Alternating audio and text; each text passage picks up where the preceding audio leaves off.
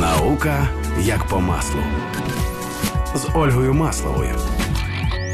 Вітаю! З вами наука як по маслу та її ведуча Ольга Маслова. Сьогодні ми продовжуємо нашу таку чорнобильську серію передач, в якій вже було кілька цікавих гостей. Ви можете е, полистати, погортати сторінку подкаста Наука як по маслу на громадському радіо на сайті і знайти.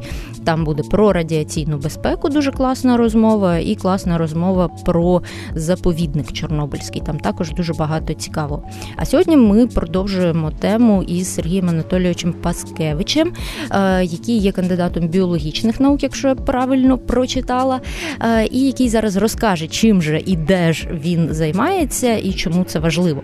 Доброго дня. Я науковець, працюю в е, інституті проблем безпеки атомних електростанцій Національної академії наук, яка займається безпосередньо дослідженням стану об'єкту укриття і тих е, радіоактивно небезпечних матеріалів, які знаходяться в е, об'єкті укриття. Також ми займаємось питаннями радіаційної безпеки на території Чорнобильської зони відчуження і взагалі опікуємося супроводом і проєктуванням об'єктів, е, які поводяться з радіоактивними відходами, а також об'єктами, де відбувається поводження з відпрацьованим ядерним паливом. Як вас в цю сферу занесло? Чи було це якесь свідоме бажання саме туди потрапити, е, чи це якось випадково сталося? Ну і напевно, давайте заглянемо вже зазирнемо у дитинство, як взагалі ваш шлях формувався науковий і практичний. Ну, справа в тому, що я з перших днів своєї робочої, усвідомленої робочої праці е, я працюю в Чорнобильській зоні відчуження з 95-го року, відразу після закінчення Національного аграрного університету. Ну, Спочатку ми займалися технологіями реабілітації зони відчуження, оскільки в той час ці питання були надзвичайно актуальні. Існував відділ е, радіаційної безпеки радіоекології, і ми, власне, вивчали всі можливі е, заходи е, по очищенню ґрунтів, по веденню сільського господарства на радіоактивно забруднених територіях. Ну, І в нас була система полігонів, де ми вирощували сільськогосподарські культури. Було Був у нас дослідний віварій, де ми також проводили дослідження на сільськогосподарських е, тваринах е, і досліджували, як все ж таки радіонукліди мігрують е, в трофічних ланцюгах, тобто від з ґрунту в рослини, в тварини і, і потім в організм людини. А з 2002 року, коли власне цей напрямок був звернутий, і значна частина радіоекологів, е, ну скажімо так, була позбавлена можливості е, займатися радіоекологією. Звичайно, е, існував міжгалузевий науковий технічний центр укриття, які переймались питаннями радіаційної безпеки. Ну і нас, як спеціалістів, в тому числі мене, певна група науковців перейшла до цього наукової установи. А з часом цей е, е, МНТЦ укриття трансформувався в інститут проблем безпеки атомних електростанцій. Цим зараз ми і займаємося. Ну а коли ви вчились е, в університеті на той час аграрному, зараз він називається Національний університет біоресурсів і природокористування. От на той час ви вже задумувались про якийсь такий радіонапрямок, чи ви просто всі знання всотували і цікавились? Ну, взагалі е, не було навіть думок про е, зв'язання своєї, свого життя і своєї роботи з з наукою і тим більше з такою специфічною галузю, як е, радіобіологія, радіоекологія, оскільки це специфічний напрямок досліджень, який ну, дуже мало стикається з народним господарством. Ну, Особливо я сам з Кіровоградщини і е, територія Кіровоградщини не зазнала радіоактивного забруднення, і тому я планував займатися сільським господарством і не думав про, про те, наскільки важливо е, є е, питання взагалі екології, і особливо наскільки важливим є питання вивчення штучних радіонуклідів, які надходять внаслідок людської діяльності в навколишнє середовище. Але з часом, коли опинився в цьому ну, науковому колективі і починав з АЗІВ, звичайно, я зрозумів, що, по-перше, я е, на практиці стикнувся з тим, наскільки все ж таки Чорнобильська катастрофа вона е, має великий масштаб, має надзвичайно великий вплив на життя людей Північної України, і це взагалі один з тих факторів звичайного життя, з яким стикаються мільйони мільйони українців. І ми от говорили з Оленою Перенюк, вона в мене в гостях була ще один із перших випусків науки по маслу, ще в кінці 19-го, на початку 20-го року. І вона говорила про порівняння, про некоректні насправді порівняння між Чорнобилем і Фукусімою. Але от один, один важливий пункт, е, що у японців територія дуже маленька, і вони готові вигризати буквально кожен сантиметр землі, і для них забруднення забруднення радіаційне е, землі є ну, страшенною трагедією. А ми собі, ну це так трошки іронічно, можемо дозволити оцю 30-кілометрову е, зону, ми можемо дозволити собі зробити з неї там природний заповідник і так далі. Е, що ну, як би це знов таки парадоксально не звучало, що хорошого дає нам зараз е, оця Чорнобильська зона. Не аварія, звісно, бо від аварії нічого хорошого немає, а от те, що вже ми зараз маємо. Звичайно, так напряму порівнювати ці дві е, аварії е, некоректно, оскільки Чорнобильська зона і територія, що зазнала радіоактивного забруднення, вперше за все, вона відрізняється тим, що складом радіонуклідів, які випали в на, які надійшли в довкілля. Перш за все, в Чорнобильській зоні надзвичайно велика кількість трансуранових елементів, які їх, е, хоча вони повільніше включаються в трофічні ланцюги, але разом з тим вони є більш біологічно значимими. Тобто, І справа в тому, що 10-кілометрова зона вона і зараз розглядається. Е, як території, які довічно будуть виведені з використання. Саме тому в цьому є певні е, основний, е, скажімо так, корінь проблем, які лежать зараз перед. Перед Україною. Справа в тому, що введення їх в господарство, звичайно, це ну, економічно невигідно. Я не є прихильником великим прихильником того, щоб зону там ізолювали і таке інше, але в усьому має лежати економічний сенс. В усьому. Якщо з'являться технології, які дозволять е, очистити цю територію там, чи зробити е, так, що продукція, яка буде отримуватись на території Чорнобильської зони, вона буде конкурентно спроможна, то я не бачу тут великих перепон. Але що стосується безпосередньо проживання людей і отримання сільськогосподарської продукції, то це питання на цій 10-кілометровій зоні, воно, звичайно, закрите назавжди. Е, але з огляду на те, що історично е, ці території вже утворилися, і ми, ми вже маємо факт, який вже відбувся. І тому, е, якщо ми розглядаємо функціонування або створення нових об'єктів по поводженню з радіоактивними відходами для економіки України, або е, території, де можна зберігати відпрацьоване ядерне паливо, то ці території вони надзвичайно е, добре відповідають більшості критеріям для цих об'єктів. Перш за все, там нема населення е, і ризики, які супроводжують діяльність на цих об'єктах, вони для населення надзвичайно низькі. Саме тому зараз на території зони відчуження споруджується централізоване сховище відпрацьованого ядерного палива для е, українських АЕС. Це е, такий об'єкт, який е, створює, який впливає на економічну, енергетичну безпеку України. І саме тому цей об'єкт важливий, цей об'єкт дає економії, дасть економії значних коштів, оскільки зараз ми більше 200 мільйонів доларів сплачуємо Росії для вивезення щорічно, для вивезення відпрацьованого ядерного палива для зберігання. І тому як альтернатива, як е, скажімо так. Ну, це є, це є виходом е, дуже гарним для рішення цієї проблеми. Цієї Ну, особливо з урахуванням того, що Росія так собі, м'яко кажучи, партнер, особливо в таких небезпечних е, речах.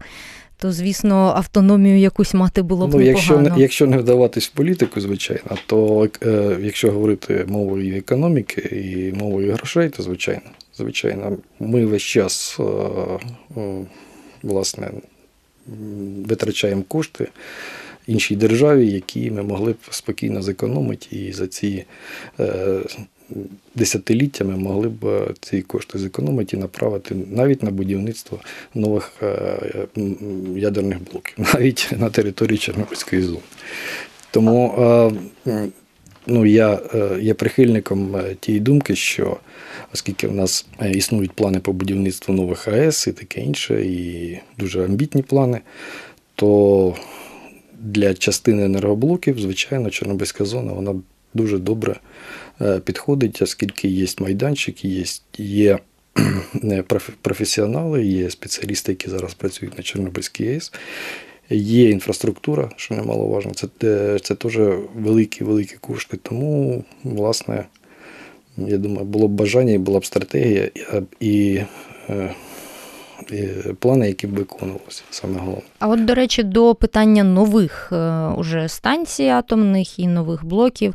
Е, Яка зараз загальносвітова, скажімо так, позиція офіційна е, по безпеці атомної енергетики, по потребі чи не потребі добудовувати ще якісь нові станції? Рано чи пізно людство, я впевнений, зіткнеться з, і ми вже підходимо до цього, до цієї межі, що на даному етапі технічного і нашого розвитку о, альтернативі атомних електростанцій поки що немає. І ці спроби створити певну генерацію за, за рахунок е, альтернативних джерел, як ми бачимо, особливо в цьому році, коли зараз працюють всі енергоблоки в Україні, і нема палива для вугільних е, ТЕЦ і таке інше, таке інше, то атомна, електростан... атомні... атомна електроенергія, вона, звичайно, найдешевша, перш за все. Е, По-друге, зараз досить популярним є тез, теза про те, що атомна енергетика вона є ни- ни- низькокарбоновою, тобто не приводить до викиду вуглекислого газу в атмосферу. І останнім, ну, останнім, може, півроку чи може рік, існують е, принаймні розмови, дискусії про те, чи, не повернуться нам знову до обличчям до е, атомної енергетики. І такі розмови ведуться е, не тільки в Україні, але й, звичайно, і в Європі, і в інших країнах. Тому я сподіваюся, що все-таки, принаймні в Україні, буде ренесанс ядерної енергетики. А в світі ну, поживемо, подивимося. Що робить е, людина з ступенем у біології саме от е, в цій галузі, для того, щоб слухачі, які трошки зараз вперше чують взагалі е, поєднання Чорнобильська територія і кандидат біологічних наук, щоб вони уявили, як це поєднується? Перш за все, це дослідження впливу іонізуючого промінення на живі системи. Це перший крок. Без цих знань, без знань того, як радіація впливає на людину, як людині захиститись від іонізуючого випромінювання, особливо фахівцями, які працюють з джерелами іонізуючого випромінювання, неможливо розробити ефективні методи захисту персоналу, який задіяний на радіаційно небезпечних об'єктах. І моя вже моя робота в практичній галузі, яка почалася в інституті проблем безпеки, вона якраз полягала в тому, щоб розробити, оцінити перш за все радіаційні, е, радіаційну обстановку в, приміщеннях об'єкта укриття і спрогнозувати і розробити плани виконання. е, Будівельних або ремонтних робіт для персоналу, який який туди залучався, ну, наприклад, для робіт стабілізації об'єкта укриття. Е, З 2004 по 2012 по 2008 рік було проведено е, великий об'єм робіт по стабілізації е, нестабільних конструкцій об'єкта укриття. Туди е, залучався будівельний персонал. І от саме для цих людей, для того, щоб е, роботи виконувалися безпечно і роботи е, не було переопромінення цих людей, які там перебували в цих приміщеннях. Якраз радіобіологи і знадобилися, скажімо так. І основна моя робота полягала в тому, щоб оцінити дозові навантаження на персонал, який займається. Також ну, важливою роботою і відповідальною, особливо для е, Чорнобильської АЕС, це були роботи з виведення водойми охолоджувача з експлуатації. Це е, штучне, штучна водойма площею 22 квадратних кілометри, яка в 86-му році зазнала надзвичайно потужного радіонуклідного забруднення. І особливо дно цієї водойми, воно частина дна, воно надзвичайно радіоактивне. І при осушенні е, вчені спрогнозували, що при осушенні значна частина цього дна оголиться, і оскільки Чорнобильська АЕС знаходиться недалеко від Києва і інших населених пунктів, то чи виникнуть е, пилові бурі, чи, е, чи чи буде з вітром переноситься радіоактивність на прилеглі території, особливо за територію зони відчуження. Це був е, великий проєкт з виведення, тому були великі ризики. Але е, власне поступове зниження рівня води воно призвело до того, що на оголених ділянках дна відбулося заростання е, поверхні ґрунту рослинністю, тобто сформувалися стійкі екосистеми, які Е, ну, перешкоджають, перешкодили, перешкоджають повітряному переносу цих радіоактивних е, радіоактивного пилу з території е, водойміща охолодження. Ну, Тобто тут низка проблем була, особливо що стосувалося раді, радіоекології. І Може, це буде для слухачів досить таки нудно, але справа в тому, що будь-яка діяльність, особливо в зоні відчуження, особливо на Чорнобильській АЕС, вона здійснюється під надзвичайно потужним контролем регулюючих органів. І Міністерства охорони здоров'я, і інших структур, які відповідають за санітарну екологічну безпеку наших людей. І тому будь-яка діяльність перед тим, як щось відбувається, перед тим, як щось зробити, ми спочатку розробляємо низку документів, техніко-економічне обґрунтування, яке де ми е, на цифрах е, розписуємо, показуємо, наскільки це може зашкодити населенню, які існують ризики і які очікувані дози опромінення населення від цієї діяльності в кінці кінців будуть. І саме головне, що така діяльність не тільки з цим водоймищем охолоджується, будь-яка діяльність на Чорнобильській АЕС, особливо на об'єкті укриття, вона супроводжується такою діяльністю. І саме тому Е, робота радіобіологів, робота спеціалістів з радіаційного захисту. Е, вона надзвичайно важлива, оскільки вона е, покликана і направлена на те, щоб довести, спочатку довести, що вся ця діяльність вона є безпечною для довкілля і в тому числі для населення. Ми, до речі, з усіма попередніми гостями з радіотематики ми говорили про те, що зараз взагалі дуже важко собі уявити якийсь момент е, приховування інформації про щось, про якісь, не дай Боже, аварії.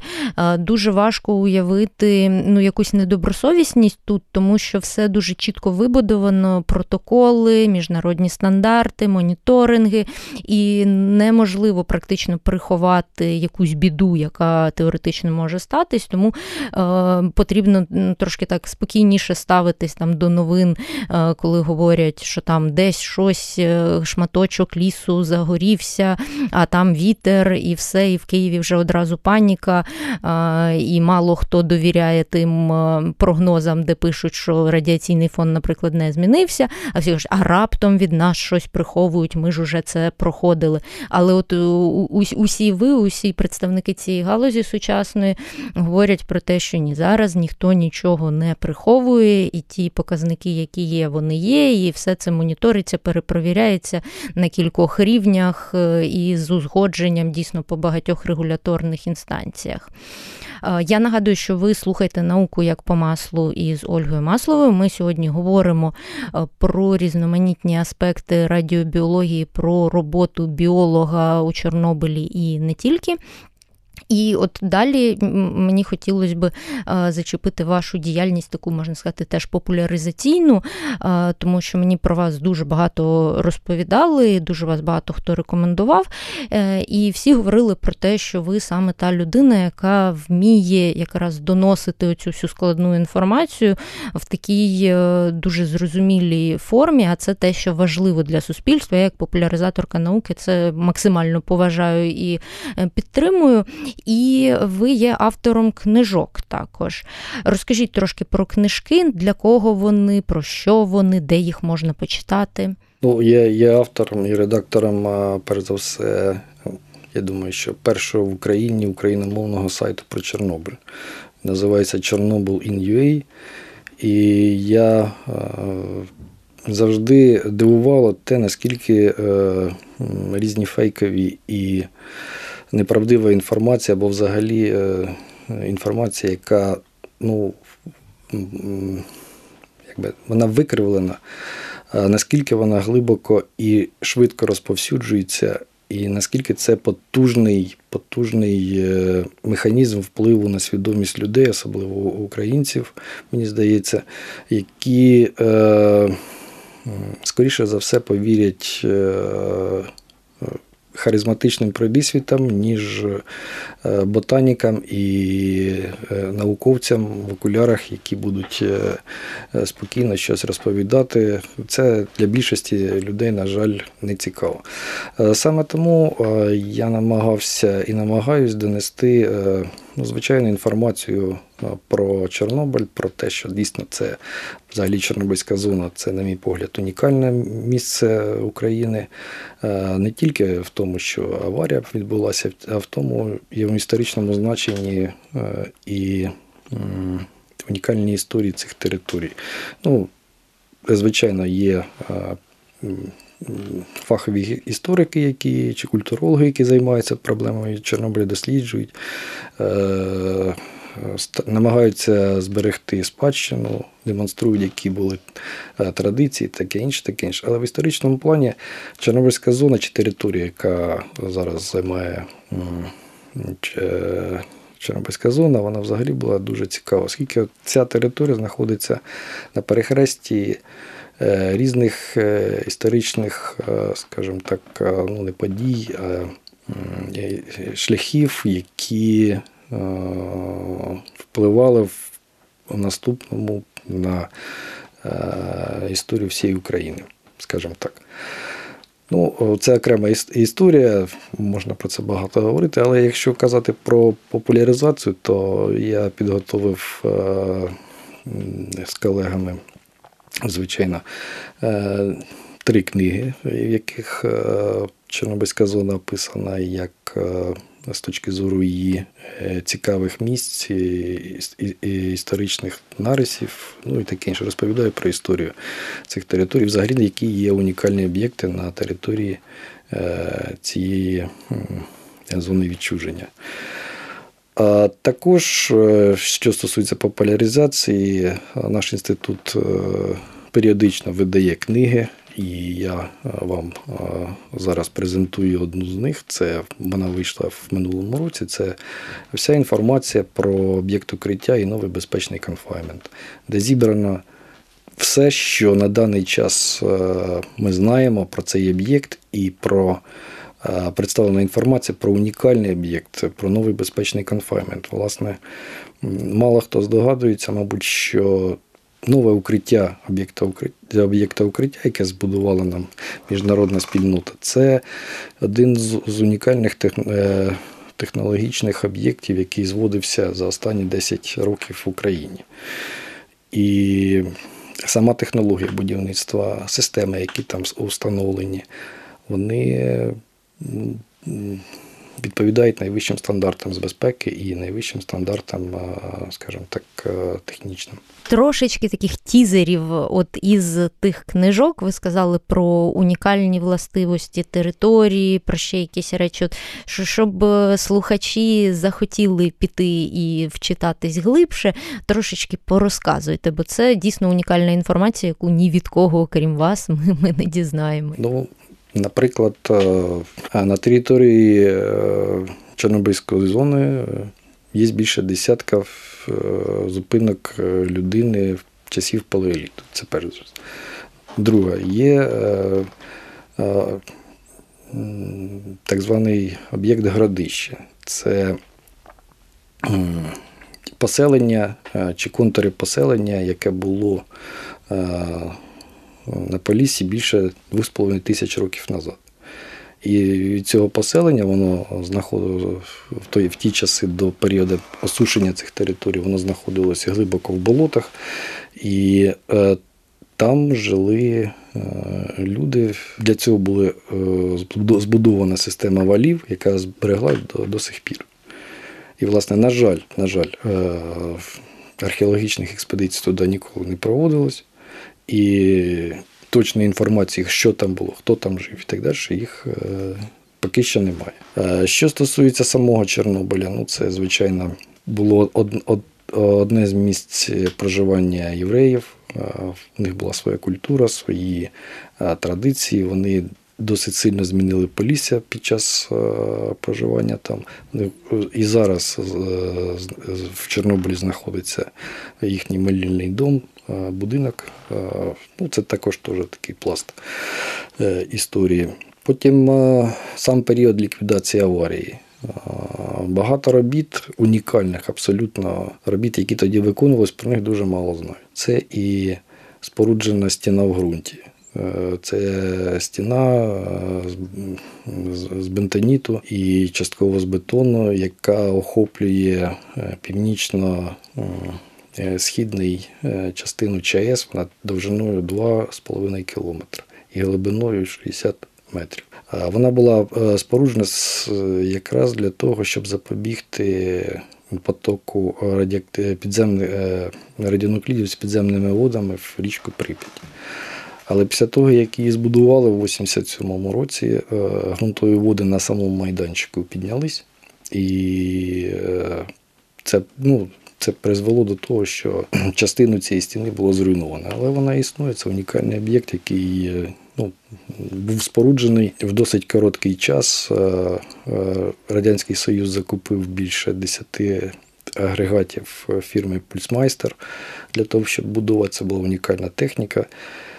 І е, по, по оцінкам цього виробника, це стіна в ґрунті не, не входить в десятку най, найдлінших стін в світі, які були збудовані. Ну, Це дійсно інформація, яку навряд чи хтось із слухачів знав. Якщо хтось знав, напишіть нам. Ну крім того, сама по собі е, період ліквідації аварії надзвичайно великі ресурси були затрачені. Дуже багато, скажімо так, не нетрадиційних е, прийомів застосувалося, в тому числі і будівництво об'єкта укриття. Якщо слухачі не знають, то або мало знають, справа в тому, що е, об'єкт укриття збудований дистанційними методами, і він зібраний. І конструкції до 2004 року трималися за рахунок тертя. Тобто вони опиралися один на один. Якщо врахувати, що взагалі було витрачено більше 75 е, тисяч тонн металу, тільки металу на спорудження об'єкту укриття, то постає перед очима дуже нетривіальне завдання, як інженери в той час в тих радіаційних умовах змогли завести такий колосальний об'єкт е, в такий короткий строк. Буквально за півроку від е, креслень до втілення в металі це відбулося і було збудовано. Хочу сказати, що що дійсно об'єкт укриття це не просто як укриття зруйнованого реактору. Справа в тому, що що будувати його було надзвичайно складно, оскільки навколо прилеглі території і самі конструкції Вони на, на даний час погляду сучасних інженерів і таке інше, там не могло бути людей взагалі. Вони не придатні для перебування людини. Оскільки е, сотні тисяч рентген, які були в довкіллі, е, це ну, це абсолютно не завдання, яке навіть в наш час надзвичайно складно вирішити. А вважаючи такі надзвичайно несприятливі умови, надзвичайно, скажімо так, погані умови радіаційні і швидкість, яким було побудовано цей, це укриття, це ну, це неймовірно просто. А ті люди вони не постраждали, ті, які власне будували, тому що якщо там такий небезпечний рівень, то це може бути така суїцидальна трошки історія. Е, справа в тому, що в той час також проводили оцінки е, отриманих доз персоналу і таке інше, таке інше. Але, звичайно, е, ті умови, в яких вони. Е, Професіонали знаходились, вони, звичайно, були вище тих, в яких допустимо працювати. Звичайно. Але статистики по тому, скільки працівників, будівельників чи військових безпосередньо, чи як, як, як їх здоров'я склалось після того, як вони там були, я такої статистики не маю. Але звичайно, що такі умови погіршили, вплинули на здоров'я, вони Е, стали тригером е, виникнення інших захворювань, таке інше, таке інше. Тобто встановити загальну кількість е, людей, які постраждали при будівництві об'єкта укриття, на даний час, я думаю, це буде. Було б неправильно про це говорити, це було просто спекуляція на тому, що на цій проблемі. Але, звичайно, це це велика проблема. Справа в тому, що збудувати такий об'єкт, на мій погляд, можна було тільки в тоталітарній країні. Ну, це якраз ви випередили буквально моє наступне питання, тому що я це слухаю і думаю, що це з одного боку викликає захоплення, що воно зроблено. З іншого боку, це могло бути зроблено тільки там, де людським життям в принципі нехтували заради от якоїсь такої ілюзорної чи не ілюзорної високої мети, яка там могла щось зробити важливе. І тут, звісно, дуже багато морально-етичних і різноманітних таких інших інших е, питань. А повертаючись е, ще до біології, до екології, чим унікальні території навколо Чорнобиля в Чорнобилі, от саме в плані природи? Ми трохи з Денисом Вишневським, ну навіть не трохи, а весь ефір про це говорили. Але можливо, ще у вас є якісь цікавинки, щось таке от суперважливе, чим хочеться поділитись. Денис Вишневський це професіонал, який опікується функціонуванням Чорнобильського заповідника, і, звичайно, в нього е, більше інформації з цього приводу. Я просто знаю, що е, за різноманіттям, за різноманіттям рослинного світу. Чорнобильський заповідник поступається тільки одному в Україні е, Карпатському заповіднику. Там представлені флора, фауна всієї Європи, можна сказати. Особливо, ну, я не знаю, наскільки це буде цікаво слухачам. Ну, е, Багато досліджень проводиться по спостереженню за за допомогою фотопасток по спостереженню за е, диким світом. Навіть в минулому році фіксувались е, появи бурого медведя дослідниками. Ну, А якщо навіть ця тварина, яка полюбляє е, закинуті е, ліси. Ну, І вона знаходиться там 170 кілометрів від Києва і живе в природних умовах. То це, звичайно, це велика велика цінність. На території зони сформував, сформувалась природна популяція коней Приживальського. Власне, трохи історії. Справа в тому, що в 80-х роках зникли коні Пржевальського в природних умовах. І е, науковці всього світу зацікавились відновленням природних, не штучних популяцій, а природних, uh які б існували в природі без е, впливу людини. І от сталося таке диво. В Чорнобильській зоні було завезено е, з Аскадії е, групу коней. І на даний час це одна з з успішних стійких популяцій в світі, які ну, адаптувались. Це тварини, які пристосовані для життя в степу та на півпустелях, і вони адаптувались до життя в умовах лісових екосистем і особливо адаптувались до природних умов. Певні групи мешкають навіть на території кинутих населених пунктів.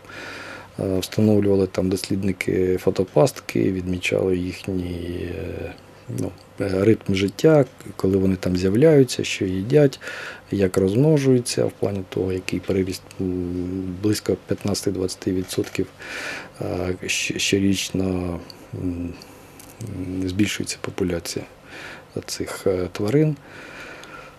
Ну, Я маю на увазі, з'являються молоде покоління в кількості десь 15-20% від від існуючого. Звичайно, потім з часом вони, е, частина цих е, молодих тварин гине в силу природних всяких факторів.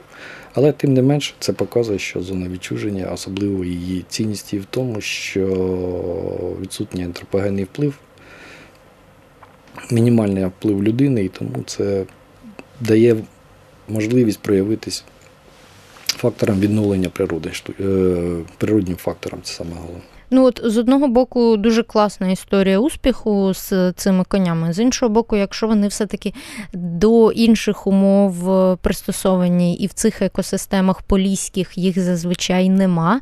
Чи не можемо ми говорити про те, що ми так трошки втручаємось теж в ці природні закономірності, і ті якісь сусіди, які там вже є, вони теж цьому можуть бути не дуже раді. Чи можливо це не так взагалі все? Ну, е, наскільки я пам'ятаю, на території Полісся багато століть тому коні були. Ага, це був тоді це е, вирішує тар, питання. тарпан. І тому навіть деякі вчені кажуть, що це от можливе відновлення тарпана, таке інше. Але справа в тому, що сучасні дослідження показують, що самі коні Приживальська пішли від е, домашніх е, тварин. Угу. Це така гіпотеза існує. Тому я не думаю, що коні е, здатні якби, спотворити е, екосистеми Чорнобильської зони. Навпаки, це є окраса і це є такий. Коштовна така річ в букеті видів Чорнобильської зони і ну, взагалі України. Тоді будемо сподіватися, що все в них там буде добре. Чи є в вашій особистій історії вже роботи на цих територіях якісь свої улюблені курйозні історії, які ставались з вами або там з вашими друзями, колегами? Особливості наших досліджень, особливо коли співпрацюєте, коли співпрацюєш з людьми. З інших сфер в Чорнобильській зоні це звичайно Е, підшучуємо щодо дії радіації і таке інше. Тобто ну, були курйоз, курйозний випадок, що працювали зі знімальною групою, і е, оператор весь час запитував про вплив е, радіації, про те, наскільки тут тут можна стояти, тут не можна стояти, то туди можна піти, туди не можна піти. І ми працювали в родому лісі, і я йому пояснив, що кажу, що добре, що ти тут попрацював. Він питає, чому? Я кажу: ну, ти розумієш, ти зараз уже на півроку стерилізований і можеш е, не переживати. Зекономити трохи. так. Да, ну Це була звичайно така чорнобильська шутка, чорнобильський гумор, вірніше. Тому це. Ну, а так все, на жаль, все не так романтично і героїчно, як е, це це про це нам розказують мас-медіа. Ну але з, з іншого боку, можливо, воно не так е, романтично, але воно весь час тримає в тонусі, тому що жарти жартами, але все-таки робота на такій території вона відрізняється від роботи на території будь-якого іншого заповідника, тому що тут є оці додаткові фактори. Ну, напевно, найбільше, що цікавить слухачів, і що там спливає у людей далеких від біології в голові, коли вони чують щось про чорнобильських тварин, це чи є ж там якісь мутанти страшні з трьома головами, і як відрізнити там якусь, не знаю, чорницю, яку зібрали, і бабуся каже, що вона з Житомира, а насправді вона фонить. Ну, Чорниці і мутанти це дві різних це два да, різних ну, питання. Так, так і задумано. Ну, справа в тому, що радіонукліди вони е, взагалі є природним супутником людини, і вони є в довкіллі, навіть в цій кімнаті, де ми з вами знаходимося, також є радіонукліди. І у всіх чорницях є радіонукліди. Але справа в їх кількості. І, звичайно, що е, е, лісові ягоди, які виростають в забруднених лісах, вони, звичайно, акумулюють. Але гіперакумуляторами, звичайно, є гриби. Е, Цезію 137.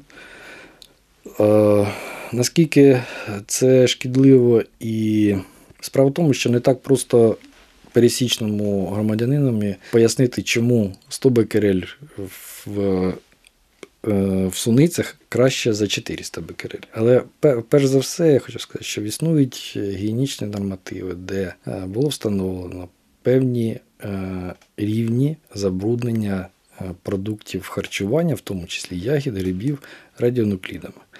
І майже на всіх територіях, які знаходяться за територією зони відчуження, ці е, забруднення воно відповідає цим гігієнічним нормативам. Тому перейматися тим, що може бути в Києві радіоактивна суниця, то не варто, я так думаю. А тепер про мутантів.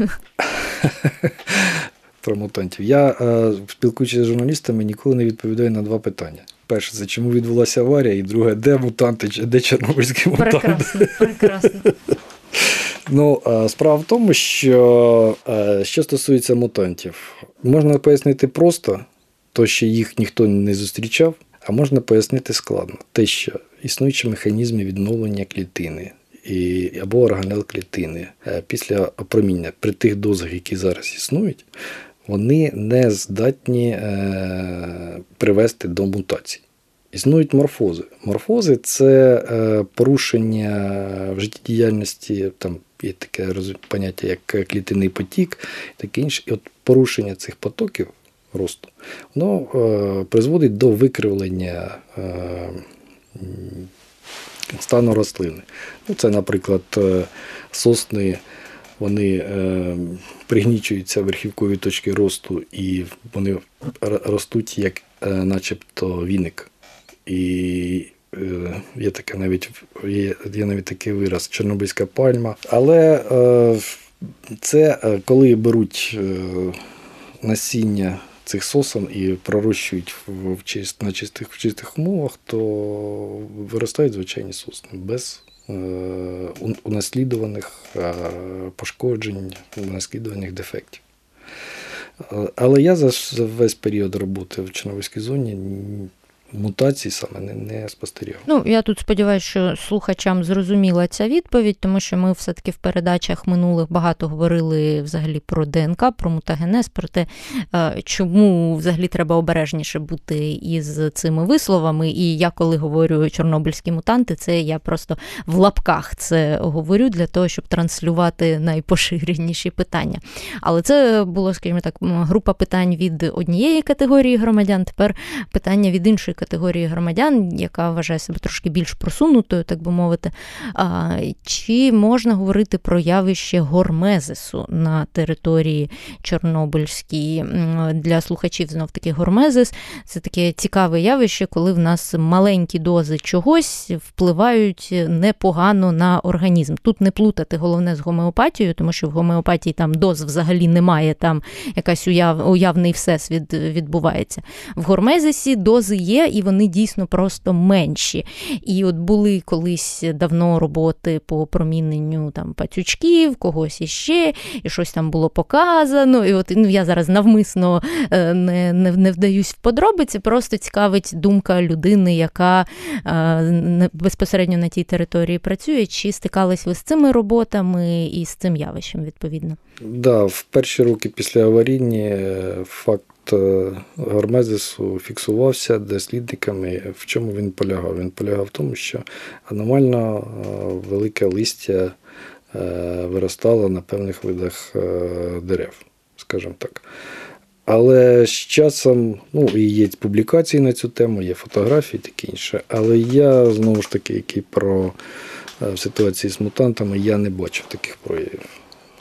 Але вони є, вони доведені. Це фахівці, які займалися е, саме е, вивченням дії інізуючого примінення на рослини, тому такий факт е, він відмічався. Ну і можливо є сенс продовжувати ці дослідження на тих територіях. І, взагалі, я вважаю, от на кінець нашої вже бесіди, бо час дуже швидко плине. Сказати хочу, що є що досліджувати. От і на тих територіях, і взагалі в радіобіології є що досліджувати. Тому, якщо ви чи ваші якісь друзі, знайомі, діти, внуки і так далі хочуть займатися радіобіологією, то не відмовляйте їх від цього, тому що це цікаво, це в даних умовах безпечно безпечно, тобто людина може бути е, забезпечена тими якимись умовами роботи, які все-таки їй дозволять без шкоди для свого здоров'я цим займатися. Тобто не треба якихось суперстрашилок навколо, навколо цього малювати. І тут дійсно багато науки. А в нас лишилась фінальна рубрика Три тези від гостя в контексті чи поза контекстом всього того, що ми сьогодні проговорили.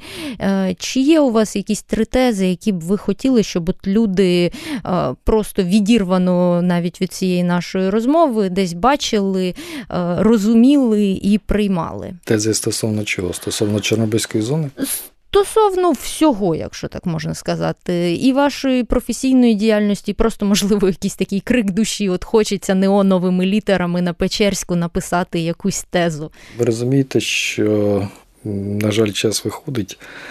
Але серед е, унікальних об'єктів, про які ми говорили історичного плану, все ж таки існує в зоні основний е, об'єкт це об'єкт укриття, який буде ще е, сотні сотні років важливим об'єктом для досліджень науки. На жаль, на даний час увага науковців і, взагалі, увага держави до цієї проблеми вона надзвичайно скажімо так, е, притупилась. Але справа в тому, що сам по собі об'єкт укриття це унікальний з точки зору науки е, дослідження як е, властивостей тих матеріалів, які утворились під час аварії і руйнації реактору, так і того, як відбувається трансформація цих цих матеріалів з часом, і як вони впливають на на довкілля, і е, як людям, саме головне, як людям працювати з цими матеріалами, і взагалі, які, яка подальша доля цього. Е, зруйнованого реактору, оскільки навіть зараз е, це немає стратегії і немає е, дорожньої карти про те, яким ми бачимо цей об'єкт через 100 років, через 200 років таке інше. А проблема це надзвичайно наукоємка. І е, е, якщо говорити про крик душі, то звичайно це перш за все це відношення нашого суспільства до е, професіоналів, які здатні щось пояснити і щось е, розтлумачити. На жаль. Е, мені мені хотілося б сказати: звертайте увагу на перші джерела. Перевіряйте інформацію, перш за все, довіряйте нашим вченим, Оскільки зараз за такої ситуації в науці в науці залишилися лише фанатики. Мені дуже подобається, що в нас е, якийсь такий е, без домовленостей унісон виходить, і майже в кожній передачі серед цих трьох фінальних тез люди говорять: е, шукайте першоджерела. Це вже просто можна девізом нашої передачі викласти. Шукайте першоджерела, будь ласка, не орієнтуйтесь на заголовки в ЗМІ, особливо в тих, які дуже далекі від науки, а це майже всі змі. І навіть у наукових статтях читайте не тільки заголовки, читайте там, хоча б вступи, висновки. Там уже буде трошечки більше інформації, тому що інтерпретувати можна все, що завгодно, як завгодно. А вчені, як ми знаємо, люди обережні, вони формулюють свої думки там з додатковими вставними словами. Можливо, за таких то умов, при таких то таких то е, додаткових обставинах. А журналісти хочуть скоротити такі непотрібні додаткові слова, і тому виходить потім інколи повна нісенітниця. Але це вже, як то кажуть, е, про проблема окрема, про яку ми майже в кожному випуску тут трошечки говоримо, але про яку треба говорити ще довго окремо. Дуже вдячна Сергію Анатолійовичу за те, що знайшли час і за те, що все таки заїхали е, на хрещатик і поговорили про це все. Дуже сподіваюся, що е, слухачі зайдуть на сайт, про який ви говорили. Ми обов'язково в описі подкасту дамо на нього посилання і розмістимо інформацію детальніше про ваші книжки, тому що дійсно до цього треба е, якось привертати увагу суспільства і хто як не ви. Дякую. З вами була Ольга Маслова та наука як по маслу. Громадське радіо. Слухайте, думайте. Наука як по маслу з Ольгою Масловою. З Ольгою Масловою на громадському радіо.